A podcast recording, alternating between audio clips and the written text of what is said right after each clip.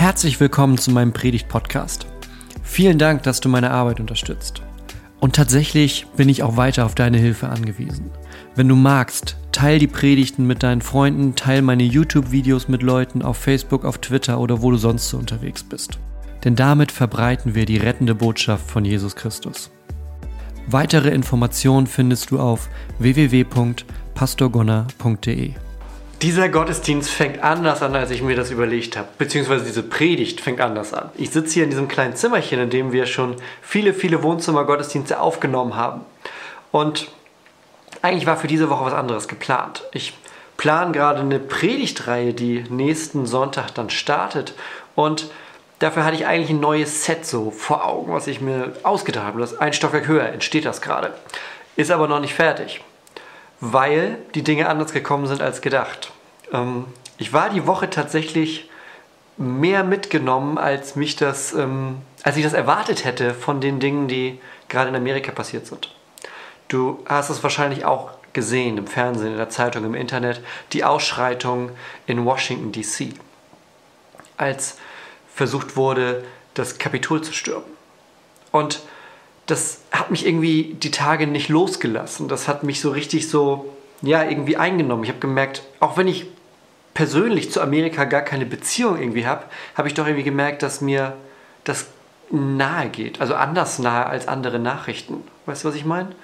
Also irgendwie, da war so viel, so viel Gewalt und Wut, so viel Hass, so viel auch Verblendung und so viel, ja, Anstacheln, Lügen was dann am Ende dazu geführt hat, dass es Verletzte und Tote gab.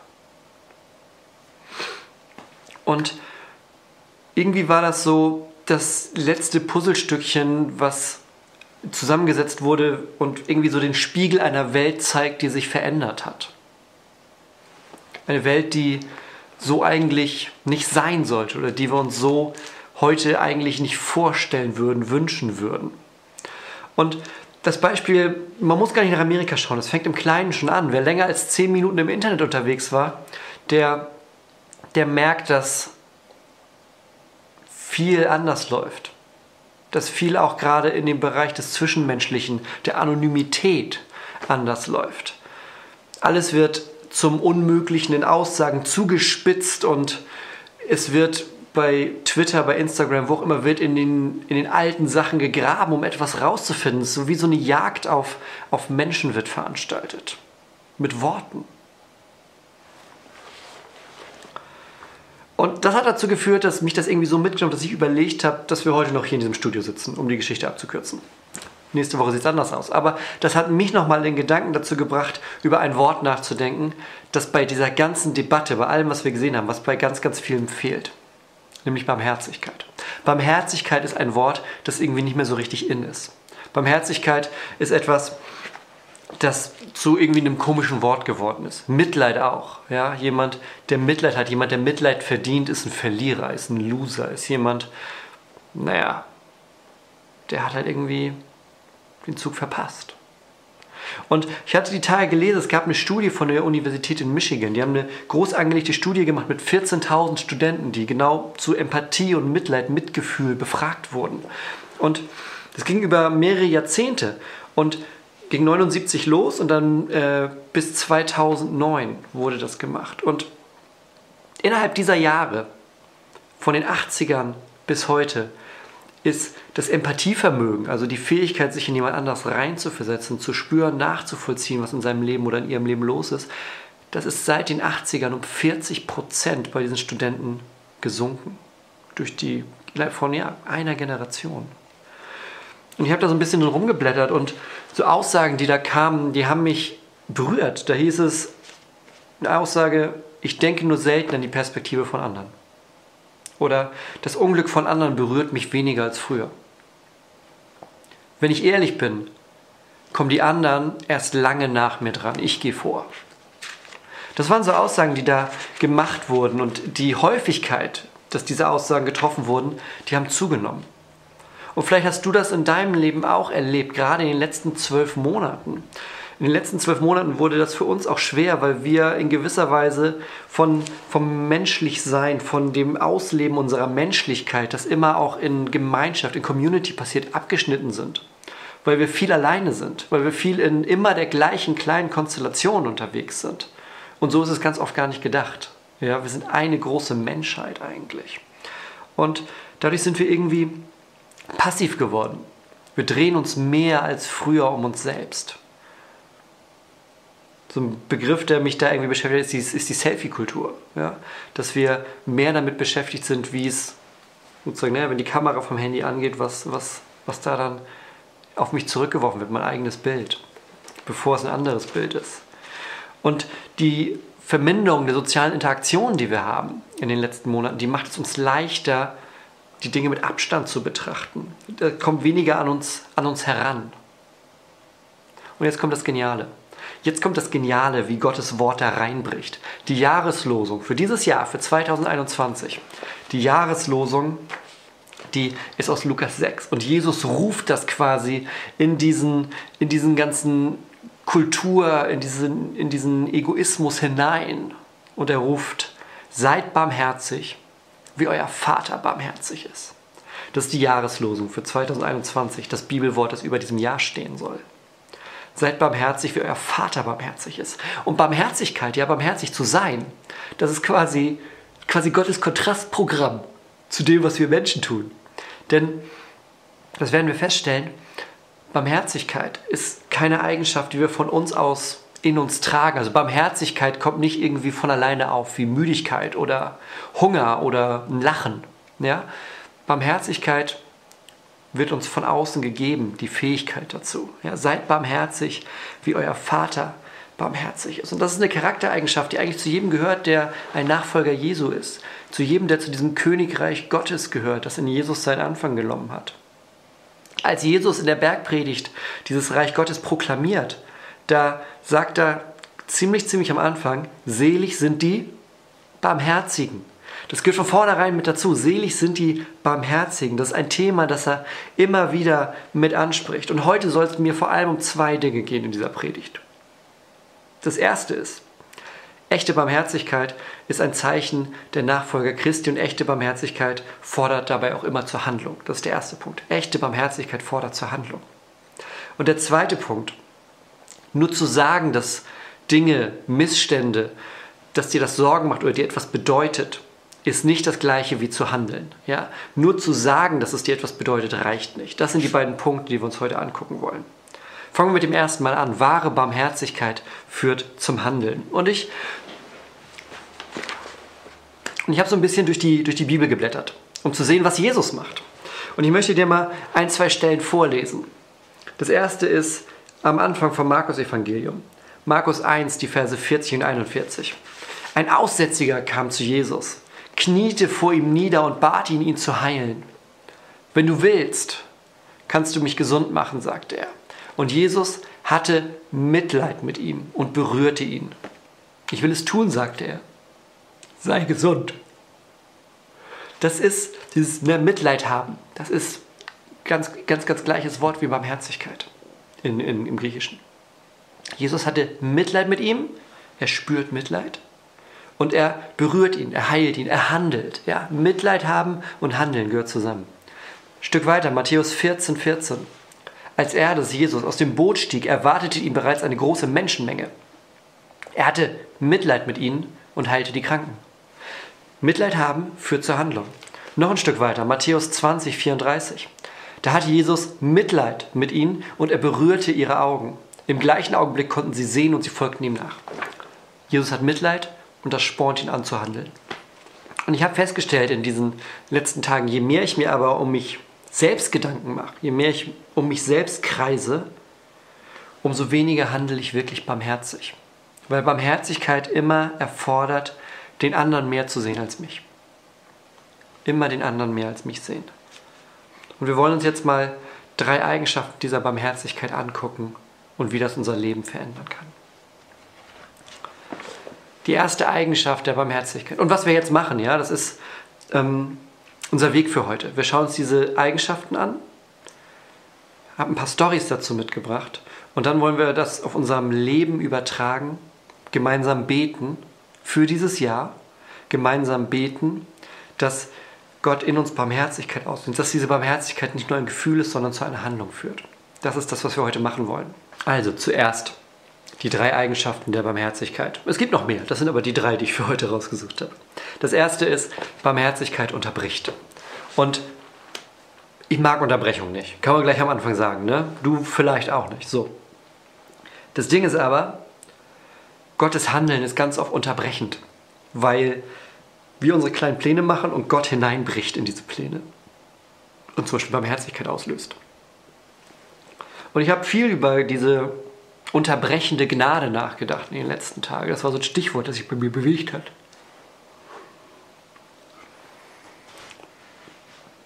Die unterbrechende Gnade und unterbrechende Barmherzigkeit Gottes. Ich mache meinen Plan und Gottes Gnade bricht da hinein und sorgt für etwas, was viel besser ist als das, was ich hätte planen können. In Markus 6, da gibt es so eine wunderbare Szene. Jesus und die Jünger, die waren lange unterwegs, haben ganz viel gemacht die letzten Tage, ja, viel gepredigt, geheilt, umhergezogen. Die waren fertig, ja. Vielleicht kennst du es, nach einer richtig harten Arbeitswoche, alles, was du noch willst, ist aufs Sofa, Füße hochlegen, kleines Bierchen trinken vielleicht oder ein Wein oder ein Wasser oder eine Cola und einfach mal nichts tun. Einfach mal die Seele baumeln lassen. Und das ist auch Jesus Idee für diesen, für diesen Abend. Er sagt so, wir sind jetzt, reicht jetzt. Jetzt machen wir Pause. Jetzt machen wir Pause. Die Bibel sagt, die sind davor nicht mal zum Essen gekommen. So viel hatten die zu tun. Ja, also du musst schon einiges auf dem Zettel haben, wenn du es nicht mal zum Essen schaffst. Und das ist da passiert. Also ziehen sie sich zurück. Jesus hat quasi so eine kleine Me-Time. Ja, so Zeit nur für mich. Ein Nickerchen machen, kennst du, ja? Lesen, nichts tun. Hey, nimm du die Kinder, ich mache jetzt mal gar nichts. So, und das hat Jesus sich auch überlegt. Und was passiert? Natürlich, eine Menschenmenge kommt. Und die Menschenmenge kommt, sucht ihn. Was sagt die Bibel? Was hat Jesus? Mitleid. Mitleid, Barmherzigkeit. Und was tut er? Er ist davon bewegt, steht auf, geht zu ihm hin, predigt zu ihm. Er handelt, er bleibt nicht sitzen, er bricht seine, seine kleine Auszeit ab für die Menschen. Barmherzigkeit unterbricht Abläufe. Eine ganz ähnliche Story findet sich am Anfang von Markus und ich liebe, ich liebe diesen Text, Markus 2. Pass auf. Jesus ist relativ am Anfang, ne? verrät die 2 im Kapitel. Jesus ist in einem Haus, in so einem, in so einem Innenhof von einem Haus und predigt. Er, er predigt viel, ja, und er predigt. Und da hat sich richtig eine Menge versammelt. Da stehen die Menschen drumherum, in den Hauseingängen, im Haus, in dem Hof, rundherum. Überall, alles, also es, es läuft richtig alles voll. Das ist quasi der Besucherrekord bisher. Und er predigt und predigt und predigt. Und mit einem Mal wird das Dach über ihm aufgerissen. Da kommen so Hände durch, es wird aufgerissen. Denn auf dem Dach, da sind vier Freunde. Und die vier Freunde haben einen fünften Freund dabei, der ist gelähmt. Den haben sie auf einer Pritsche, auf einer Trage. Sie wollen ihn zu Jesus bringen, weil sie gehört haben, wenn wir ihn zu Jesus bringen, besteht die Möglichkeit, dass er geheilt wird. Sie kommen aber nicht durch, weil alles voll ist mit Menschen, die Jesus zuhören. Also klettern sie aufs Dach, reißen das Dach auf, so Stroh, Strohlehmdächer, reißen das auf und lassen ihren Freund an der Trage, an Seilen, runter bis zu Jesus. Er soll geheilt werden. Das ist ihr sehnlichster Wunsch. Jesus, heile unseren Freund. Du kannst es. Und das tun sie. Sie lassen ihn runter. Jesus unterbricht seine Predigt und er heilt. Barmherzigkeit unterbricht unsere Abläufe. Und ich habe mich gefragt, was hätte ich gemacht, ja? Also wenn jetzt hier gerade das Dach aufgeht oder während wir einen normalen Gottesdienst in der Kirche haben, kommen, kommen Leute von oben durchs Dach. Also ich glaube, ich würde irgendwie, weiß ich nicht, Security rufen oder sowas. Also haben wir jetzt nicht, aber Stell uns mal vor, wenn ich könnte, ich würde Security rufen und die erstmal wegbringen lassen. Was macht ihr hier mein Dach kaputt? Leute, ja? Und, und meine Predigt, ich habe da, da geht Arbeit rein, ich habe die vorbereitet. Jetzt stürme ich nicht dabei. Das ist einer der Höhepunkte meiner Woche. ja, also das mache ich jetzt erstmal fertig. Und dann, so in einer halben Stunde können wir gerne draußen reden. Macht Jesus nicht. Macht Jesus nicht. Wieder so ein Punkt, wo ich so einen Vergleich zwischen Jesus und mir, der die Augen öffnet. Gott arbeitet mit diesen Unterbrechungen. Dietrich Bonhoeffer hat das mal aufgeschrieben, ich möchte das mal vorlesen. Bonhoeffer hat gesagt, um zu lieben und anderen zu dienen, musst du bereit sein, unterbrochen zu werden. Wir müssen dazu bereit sein, wir müssen uns erlauben, sagt er, wir müssen uns erlauben, von Gott unterbrochen zu werden. Gott wird ständig unsere Wege durchkreuzen, unsere Pläne canceln und das tut er, indem er uns Menschen in den Weg stellt. Das ist das Geniale. Gott handelt durch Menschen. Gott handelt durch Menschen in jeder Zeit, auch in dieser Zeit. Und ich glaube, es gibt ein, bei diesen Unterbrechungen gibt es einen ziemlich großen Unterschied zwischen den Unterbrechungen, die ich mache und denen, die Gott macht. Die Unterbrechungen, die ich mache, die haben mit dem Handy zu tun oder mit Netflix oder mit, ich lese jetzt einfach mal ein Buch oder ich schlafe jetzt einfach mal zwei Stunden länger oder ich scroll wahllos durchs Internet, obwohl ich E-Mails beantworten müsste. Ja, das sind alles Unterbrechungen, die unterbrechen das, was ich eigentlich mir geplant hatte, aber das sind meine stupiden Unterbrechungen. Gottes Unterbrechungen haben mit etwas anderem zu tun. Gottes Unterbrechungen sind Menschen, die er uns in den Weg stellt. Menschen, die er schickt, ja, weil es dann gar nichts anderes gibt, als Barmherzigkeit zu zeigen, zu handeln. Weil Gott sagt, ich weiß, da ist mehr in dir als diese Ablenkung, die du dir selber machst. Hier, ich, ich zeige dir einen Mann, ich zeige dir eine Frau, die deine Hilfe braucht. Ich stelle jemanden in deinen Weg, der Hilfe braucht. Ich hatte das im, im letzten Sommer. Das, das ist ein Erlebnis, das hat mich lange beschäftigt. Wir waren im Garten. Wir waren im Garten und ähm, Haustür ist auf der anderen Seite vom Haus. Und ich hatte so irgendwie gedacht, er hat doch gerade jemand geklingelt. Also ich hatte es so, weißt du, die Klingel ist nicht besonders laut und dann waren wir noch im Garten, andere Seite des Hauses. Und ich dachte so, ja, da hat doch jemand geklingelt. Ich könnte jetzt nach vorne gehen und das checken. Also ich war mir nicht ganz sicher. Ich könnte hingehen und das checken. Habe ich nicht gemacht, weil ich dachte, naja, dann müsste ich erstmal aufstehen. Dann, ne, ich habe hier gerade mir einen Kaffee gemacht, den wollte ich jetzt trinken. So, was, ne? so jetzt nicht. Gut. Später gehe ich rein ins Haus, schaue auf mein Handy und da hat mir jemand eine WhatsApp geschickt. Jemand hier aus dem Ort. Sagt, hey, äh, bist du gerade zu Hause? Halbe Stunde, Stunde später kam noch eine WhatsApp. Hey, ähm, wir haben hier jemanden, der sucht dich halbe Stunde später noch eine WhatsApp. Also die habe ich dann erst alle gelesen. Ne? Die waren alle, kamen, während ich draußen war. Da suchte ich jemand. Dann habe ich die Nummer gekriegt, haben wir telefoniert und daraus hat sich eine, eine Seelsorgebeziehung ergeben zu einem jungen Menschen hier aus dem Ort, der wirklich jemanden brauchte. Und der stand vor der Tür. Der, also es hatte geklingelt. Ich war nur zu faul aufzustehen. Und Gott hatte mir diese Unterbrechung eigentlich mit in den Weg gestellt. Aber ich hatte nicht drauf gehört. Deshalb hat er noch jemanden hier, der mir dann drei, vier Mal geschrieben hat, hier, ich habe die Nummer von ihm. Das kam noch dazu. Er sagt dann, hier, ich habe mir die Nummer von ihm geben lassen, um die dir zu geben. Hier ist die Nummer, ruf den nochmal an. Und ich habe angerufen. Wir haben uns danach mehrmals getroffen, haben wirklich viel über, über Gott, über das Leben, über das, was bei ihm los ist, gesprochen. Ja. Und Gott hat meinen Alltag unterbrochen dadurch, weil es wichtig ist, weil er gesagt hat, hey Gunnar, es geht jetzt nicht darum, dass du im Garten sitzt und Kaffee trinkst, sondern ich möchte, dass du handelst. Ich möchte, dass du Barmherzigkeit zeigst. Das ist der erste Punkt. Barmherzigkeit sorgt immer für Unterbrechung in deinem Leben. Der zweite Punkt ist, Barmherzigkeit kostet. Und das hört man vielleicht nicht gerne, aber Barmherzigkeit kostet immer etwas. Bester Text mit aus der Kinderbibel. Kennst du vielleicht aus deinem Kindergottesdienst? Der barmherzige Samariter. Der heißt nicht umsonst barmherziger Samariter. Ja? wir wissen nicht mal, wie der Typ mit Namen heißt. Wir kennen ihn nur als den barmherzigen Samariter. Und wenn du so beschrieben wirst, dann gehört schon einiges dazu. Da wird jemand überfallen, liegt am Wegesrand, verletzt, kommt nicht mehr weiter. Und dann geht ein Priester vorbei, geht weiter. Dann geht ein Levit vorbei, also jemand, der sich mit dem Gesetz, mit dem, was Gott möchte, auskennt, geht weiter. Und dann kommt ein Samariter.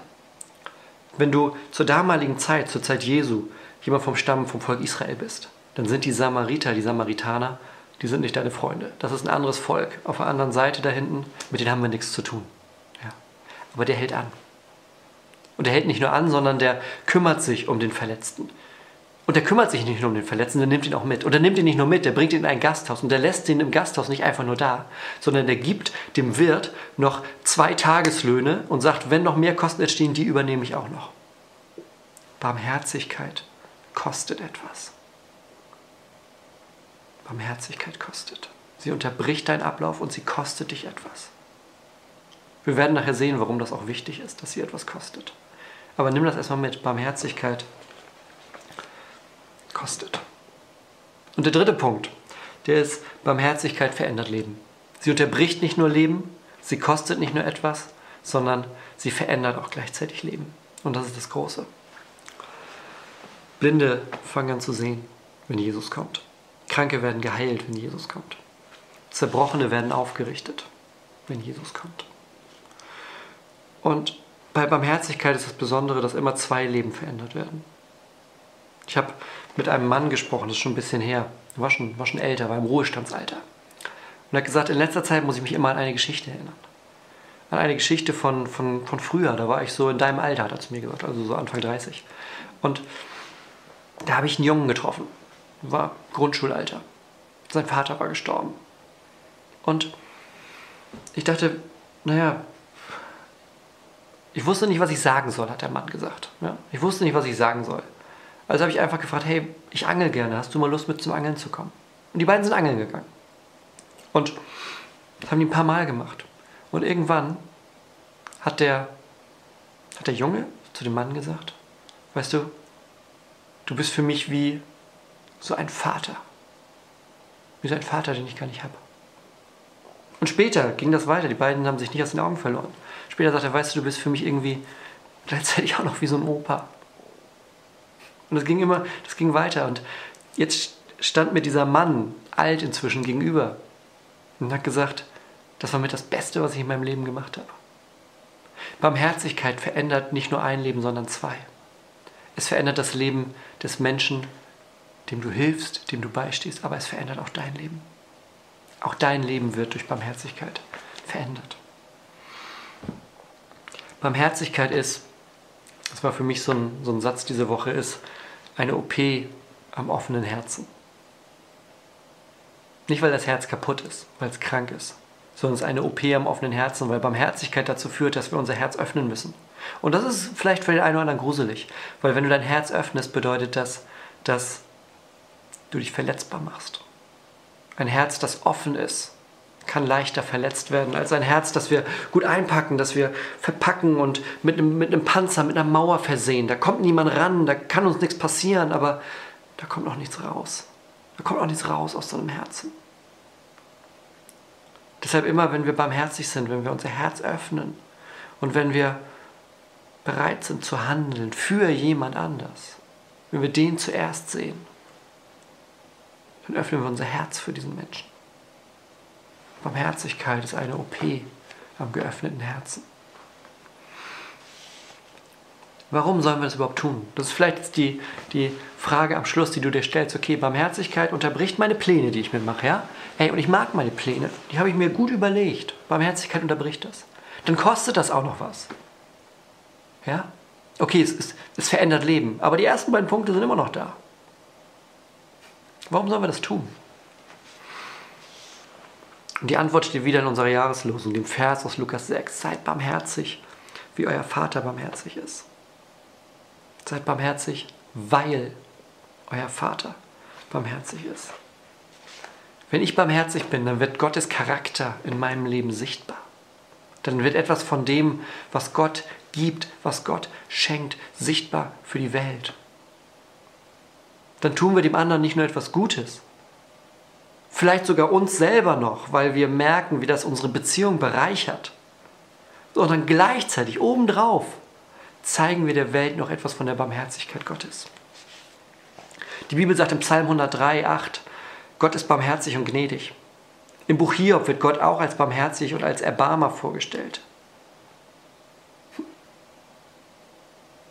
Barmherzigkeit ist sowas wie Gottes Charakter, sowas wie seine Handschrift, sein, sein Stempel, den er der Welt aufdrücken möchte, am größten und am umfassendsten in dem, was er in Jesus für uns getan hat dass er für uns ans Kreuz gegangen ist und gesagt hat, ich trage das, was du nicht tragen kannst. Ich nehme das, was du, was dich runterdrückt, was deine Schultern und deine Seele schwer macht. Gott will uns den neuen Blick geben. Er will uns den Blick und die Kraft zur Barmherzigkeit geben. Er will uns zeigen, wie Barmherzigkeit diese Welt verändern kann. Er will uns zeigen, dass eine Welt mit dieser Barmherzigkeit eben nicht die Welt ist, die wir da draußen so oft in den Nachrichten sehen, wo wir schon ganz ähm, abgestumpft sind. Ich merke das doch bei mir selber. Ich drücke das weg. Weil ich denke, ja gut, bis zu dieser Woche, wo es mich irgendwie anders berührt hat, weil ich glaube, dass Gott gerade auch an mir arbeitet. Und vielleicht erlebst du das, vielleicht arbeitet Gott auch gerade an dir, gerade in diesem Bereich der Barmherzigkeit. In diesem Bereich, wo Jesus sagt, seid barmherzig, weil euer Vater barmherzig ist. Dann lass uns jetzt genau dafür beten. Lass uns dafür beten, dass Gott unser Herz öffnet für Menschen um uns herum. Lass uns dafür beten, dass unser Leben selbst in dieser schwierigen Zeit einen Unterschied macht. Lass uns dafür beten, dass wir nicht nur beten, sondern lass uns hinausgehen und handeln. Lass uns einen Unterschied machen in dieser Welt. Also, wir beten gemeinsam. Komm, wir nehmen das alles mit rein. Wir nehmen das alles mit rein und legen das Gott vor die Füße. Tun wir das jetzt. Gott, danke für diesen Tag. Danke für diese Wohnzimmerkirche, dass wir hier zusammenkommen. Und wir sind Menschen, die sind ganz unterschiedlich. Dem einen oder anderen fällt es leichter, jemandem beizustehen. Dem einen oder anderen fällt es leichter, die richtigen Worte zu finden. Und wir bitten dich, ermutige du uns, stärke du uns, gib uns die Hoffnung, in diese Welt hinauszugehen mit deiner Botschaft, mit deiner Botschaft vom Königreich, von dem Jesus gesagt hat, selig sind die Barmherzigen. Wir wollen barmherzig sein, Gott. Wir wollen Mitleid mit den Menschen haben. Wir wollen an ihrer Seite stehen. Und Mitleid heißt auch bereit zu sein, mitzuleiden. Gott, mach uns dafür bereit. Mach uns dafür bereit, jetzt, genau jetzt, dass wenn der Moment kommt, wir bereit sind, an der Seite der Menschen zu stehen, zu knien, zu sitzen und zu weinen, die genau das brauchen. Und dass durch uns etwas von deinem Segen in dieser Welt sichtbar wird dass durch uns etwas von deiner Liebe, von deiner Gnade, von deiner Barmherzigkeit sichtbar wird in dieser Welt, die gerade sich zu etwas verwandelt hat über die letzten Jahre, was nicht gut ist. Gott, wir bitten dich, sei du dabei uns. Wir bitten um deinen Heiligen Geist, der jetzt hinabkommt auf uns, auf alle Menschen, die jetzt gerade zuschauen und die in sich auch diese Sehnsucht nach Veränderung spüren, die in sich diese Sehnsucht danach spüren, dass das Leben anders ist als sie es oft erleben. Und der eine oder andere hat vielleicht in diesen Minuten, an diesem Tag, in den letzten Tagen, in den ersten Tagen dieses Jahres diesen Wunsch, diese Sehnsucht stärker gespürt als bisher. Dann bitten wir dich. Hör unser Gebet, wenn wir beten. Und wenn, wenn, wenn du das merkst, wenn du gerade merkst, hey, ich möchte einen Neuanfang mit Gott, dann kannst du das Gebet, was wir jetzt machen, das kannst du mitbeten. Einfach so. Und das ist ein ganz einfaches Gebet. hat eigentlich nur einen Satz. Gott, hier bin ich. Ich möchte, dass du Teil meines Lebens bist. Ich möchte dir mein Leben geben. Ich möchte dir mein Leben schenken mit allem, was dazugehört. Mit den Narben, mit den Verletzungen, mit der Geschichte, mit den dunklen Seiten, aber auch mit den hellen Seiten, mit meinen Hoffnungen, mit meinen Wünschen, mit meinen Träumen, mit dem, was mich strahlen lässt. Gott, ich bitte dich, sei du bei mir. Erneuere du mein Leben. Schenke mir deinen Heiligen Geist und gieße deine Barmherzigkeit in mein Herz. Im Namen Jesu. Amen.